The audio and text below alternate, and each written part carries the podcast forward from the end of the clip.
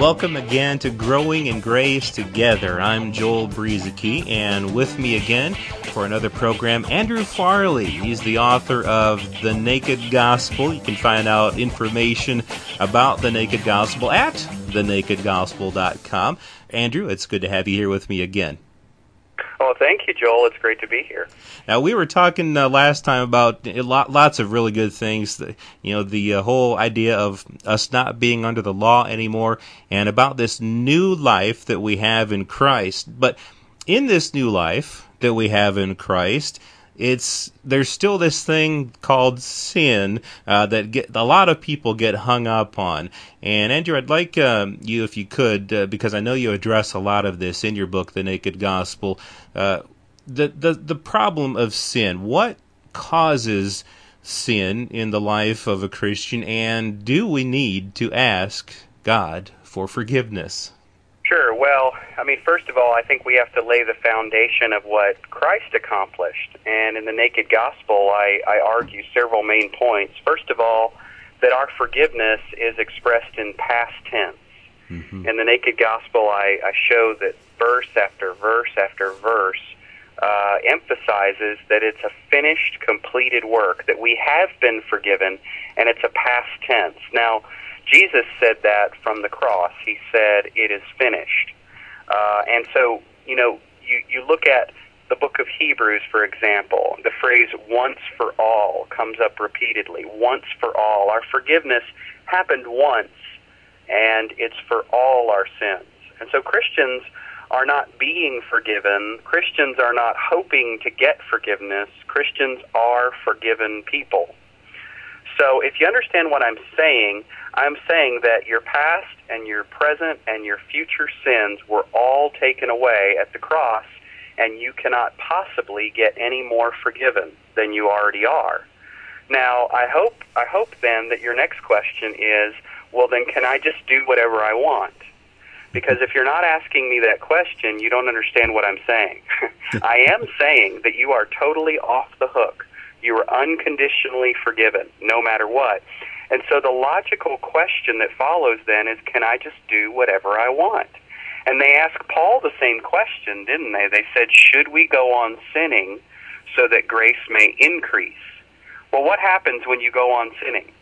Grace increases. You cannot out sin the grace of God. You cannot exhaust it. You cannot use it up. It is everlasting. It is forever. It's like standing in an eternal ocean of grace, and then you live life from that ocean. And and and so, because it's a once for all, and because it's an accomplished past tense type of forgiveness, we say, well, what do I do when I sin? I mean, I commit sins. Monday to Sunday, I wake up, I have bad thoughts that I entertain, I do bad stuff. What should I do? And, and if I don't have to ask for forgiveness, what should I do? Well, the phrase ask forgiveness is entirely absent from the Bible. Mm-hmm. Asking forgiveness is not Jewish, and asking forgiveness is not Christian. I mean, just think about the history of Judaism. They would walk out of the temple, they would walk out of the tabernacle, and they would feel real world relief from their sins. Why? Not because they asked, but because animals were killed. It was mm-hmm. a blood economy, a blood economy that caused real relief. And it's the same way for us today. The only difference is it's Jesus' blood, not the blood of bulls and goats. So today we can feel and experience real world relief from our sins through the blood of Christ not through our asking, waiting, hoping, pleading, begging. And, and so you say, well, what do I do then when I sin? Well, the answer is real simple stop. stop sinning, turn from it, and act differently. I mean, uh, you know, Paul says to a, a Corinthian, hey, you've been stealing. Stop stealing, get a job, and give some money to those in need. So, what's Paul's solution to sin? Stop sinning uh, and act differently. So you say, well, that's too easy. That's too simple. Well, God cares about the outcome. He cares about the future. He cares about you damaging your life and you damaging the lives of others. I mean, He cares about the, the everyday consequences of sin, but He is no longer giving us a, a heavenly consequence for sin. If He gave us a consequence for sin straight out of heaven, that consequence would be death. Mm-hmm. I mean, one sin it doesn't deserve a slap on the hand. One sin deserves death. The wages of sin is not being out of fellowship for five minutes. The wages of sin is death. And so once we figure that out, we see that there is no punishment left. So what do we do when we sin? Stop, turn from it, act differently. Do not let sin reign. And and you know, Paul in Romans 6, he says the outcome of those things, the outcome of those things is death. He says, "What benefit are you getting?" I mean, look at his language. He cares about the outcome and the benefit. And that's what mature Christians are saying. Mature Christians are saying, I don't want to sin because sin is stupid. I don't want to sin because sin doesn't fulfill. I don't want to sin because it gets me nowhere. But in our immaturity and in our misunderstanding of the cross, we're saying, oh, I don't want to sin because God's going to get me. Mm-hmm. I don't want to sin because God's going to punish me. No, punishment was taken care of at the cross. There's no punishment left. Isn't it interesting just the how different it is between how many in the church would view maturity. Many in the church would view maturity as, okay, I don't want to sin because God's going to get me. And you're saying it's just the opposite. The, the, mature Christian who has really grown in grace and understands the forgiveness, the once for all forgiveness that they have in Christ, they know that it's not about uh, them asking for forgiveness, making promises to God. They know that it's not about that, but it's solely about the blood of Jesus. They've been cleansed and washed uh, clean because of the blood of Jesus. Uh, and then as you grow and mature in that, you understand that, yeah, it's right. Uh, sin when I commit a sin, I'm not doing anyone any good, myself included. I'm not going to get any punishment from God, but it's not going to do anyone any good, including myself. The consequences could be not so good, and so that's the reason, rather than it being about punishment from God.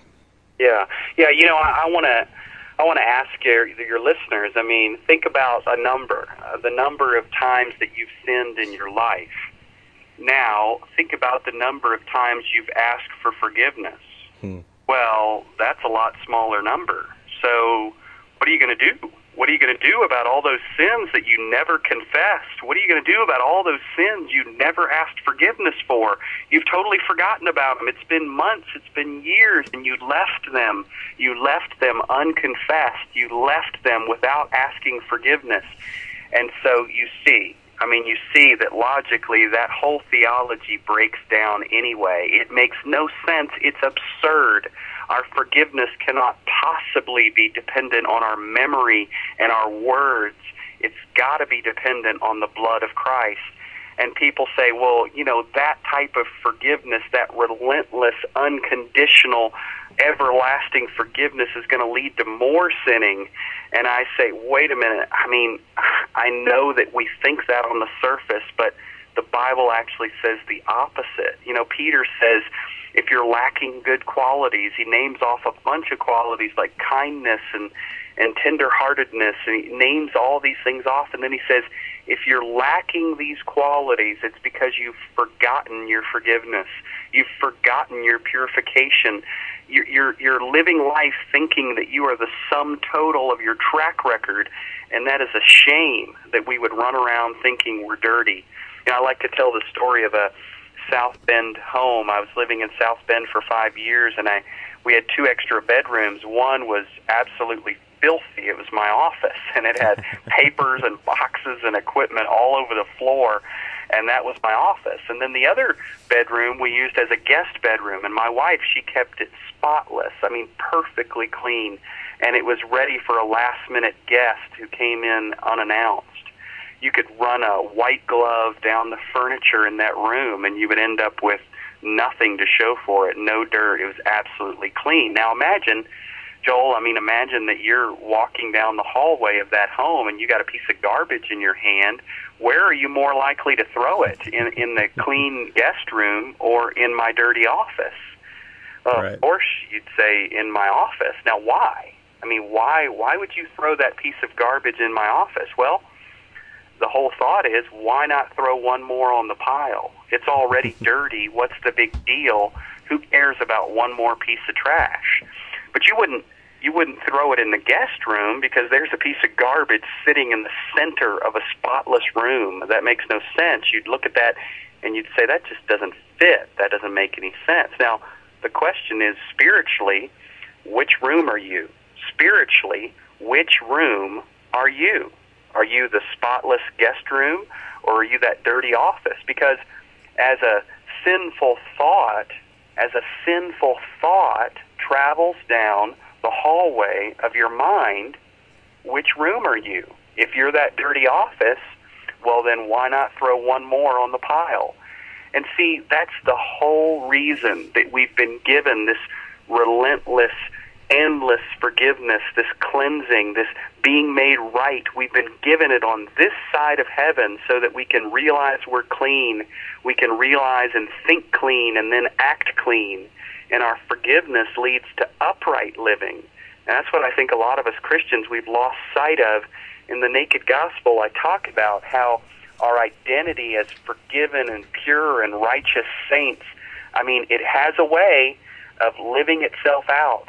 And it's certainly not something we ignore. As I begin to realize my cleanliness, I begin to think clean and act clean.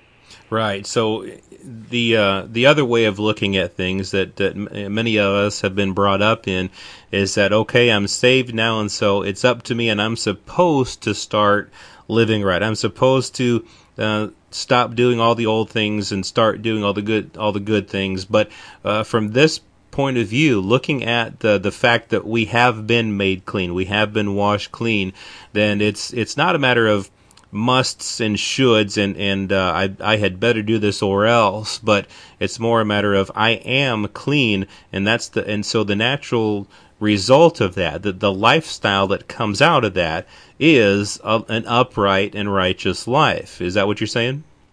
Yeah, I mean, let's go back to the room analogy. Imagine if you uh, were living in that spotless room, and every day you got up and you did some mopping, and you did some sweeping, and you were wiping down the walls and dusting the furniture and trying to get it cleaner and cleaner and cleaner, and yet I had already informed you it's clean it's spotless. There's no blemish. There's no mark on it. It's perfectly clean.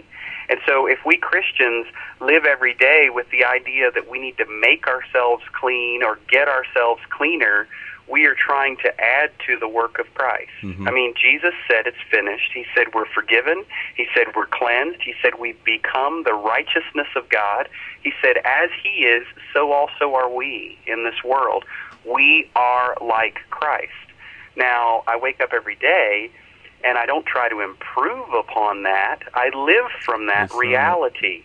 Mm-hmm. It's like, you know, taking a, a masterpiece work of art and then trying to fix it up. It's like taking a, a perfect masterpiece of architecture, a, a home that's been done by Frank Lloyd Wright, the master architect, and then you start tearing down walls and creating new angles and saying you can fix it.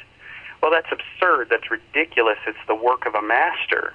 And you can't improve upon that. And so the whole point of the gospel is to make us right from day one, moment one, the first second that we are a Christian, the first moment that we are in Christ, we are made 100% clean and 100% right. And so then, then when sin comes my way, I can say, this makes no sense, this doesn't fit, this is not proper, this is not fitting for me, and I'm going to resist it. Now, that's very different from trying to improve upon yourself, fix yourself, clean yourself, and add to the work of Christ. We've got to agree. We've got to sit down with Jesus and say, It is finished. And from that seated position, from that relaxed, restful position, that's where we live everyday life. Yeah, fixing our eyes upon Him. And as we wrap up here, Andrew, uh, you know, I just I'm reminded of something you had said earlier about in the Jewish economy, they didn't ask for forgiveness, they didn't make promises, they had a sacrifice. It was a blood offering, and uh, something you had uh, either written or, or, somewhere that I read about uh, you, you, you talked about how this meant this one sacrifice of Jesus meant something to them because they had been making all these sacrifices. They had been doing this every year and, and really only had a yearly reminder of sins. And now comes Jesus, this once for all sacrifice. It meant a great deal to them because that meant no more sacrifices. There was only one sacrifice that took away sins forever. And so now, that our sins have been taken away forever. We're, we're living this life where, again, we're not talking about making our own sacrifices. We're not talking about asking for forgiveness or trying uh, on our own to overcome sin, but we're fixing our eyes upon Jesus. Jesus plus nothing. Not Jesus plus trying to keep the law. Not Jesus plus trying to imitate him. Uh, it's all, as uh, you say, 100% natural, no additives, Jesus plus nothing. And I think that's a good way to wrap things up uh, with our conversation here, Andrew. Yeah, you know, uh, you know, you imagine this priest uh, running down the hillside with a perfect lamb in his hand. Let's say 5,000 years ago, a priest just runs into the center of the city, the camp there, and he's shouting, "Eureka! I found it, the perfect lamb." Well, that never happened. But for us, it did. The perfect lamb is Jesus. Now, if that had happened in the Old Testament, they would have folded up shop, shut down the tabernacle, closed the temple, and there'd be no forgiveness left to be obtained. Now, that didn't happen for them, but the beauty of the new covenant is it has happened for us. Behold, the Lamb of God who takes away, not just covers, but takes away the sin of the world. We have a perfect, spotless lamb. We can fold up shop. We can close the doors on any system to get any more forgiven. We have something to celebrate. It's a it's a past tense event. It's a once for all, and it is because of Jesus. Jesus plus nothing. In the naked gospel, I guess we're yanking the rug out from under people. We're saying, what have you been depending on for your forgiveness? What have you been depending on for your righteousness? you know, I want to encourage people to go to thenakedgospel.com, take the Naked Gospel quiz, let other people know. You know, we're hitting a holiday season when people care about Jesus, they reflect on our Savior, they start thinking about what are they going to give people for Christmas. The Naked Gospel is a great way to, to pass along this message of Jesus plus nothing to any and every child of God that will listen. Even to, to unbelievers looking in on Christianity, they think it's a bunch of rules. And I think we need to shout to the world, you know, it's not religion. It's about Him.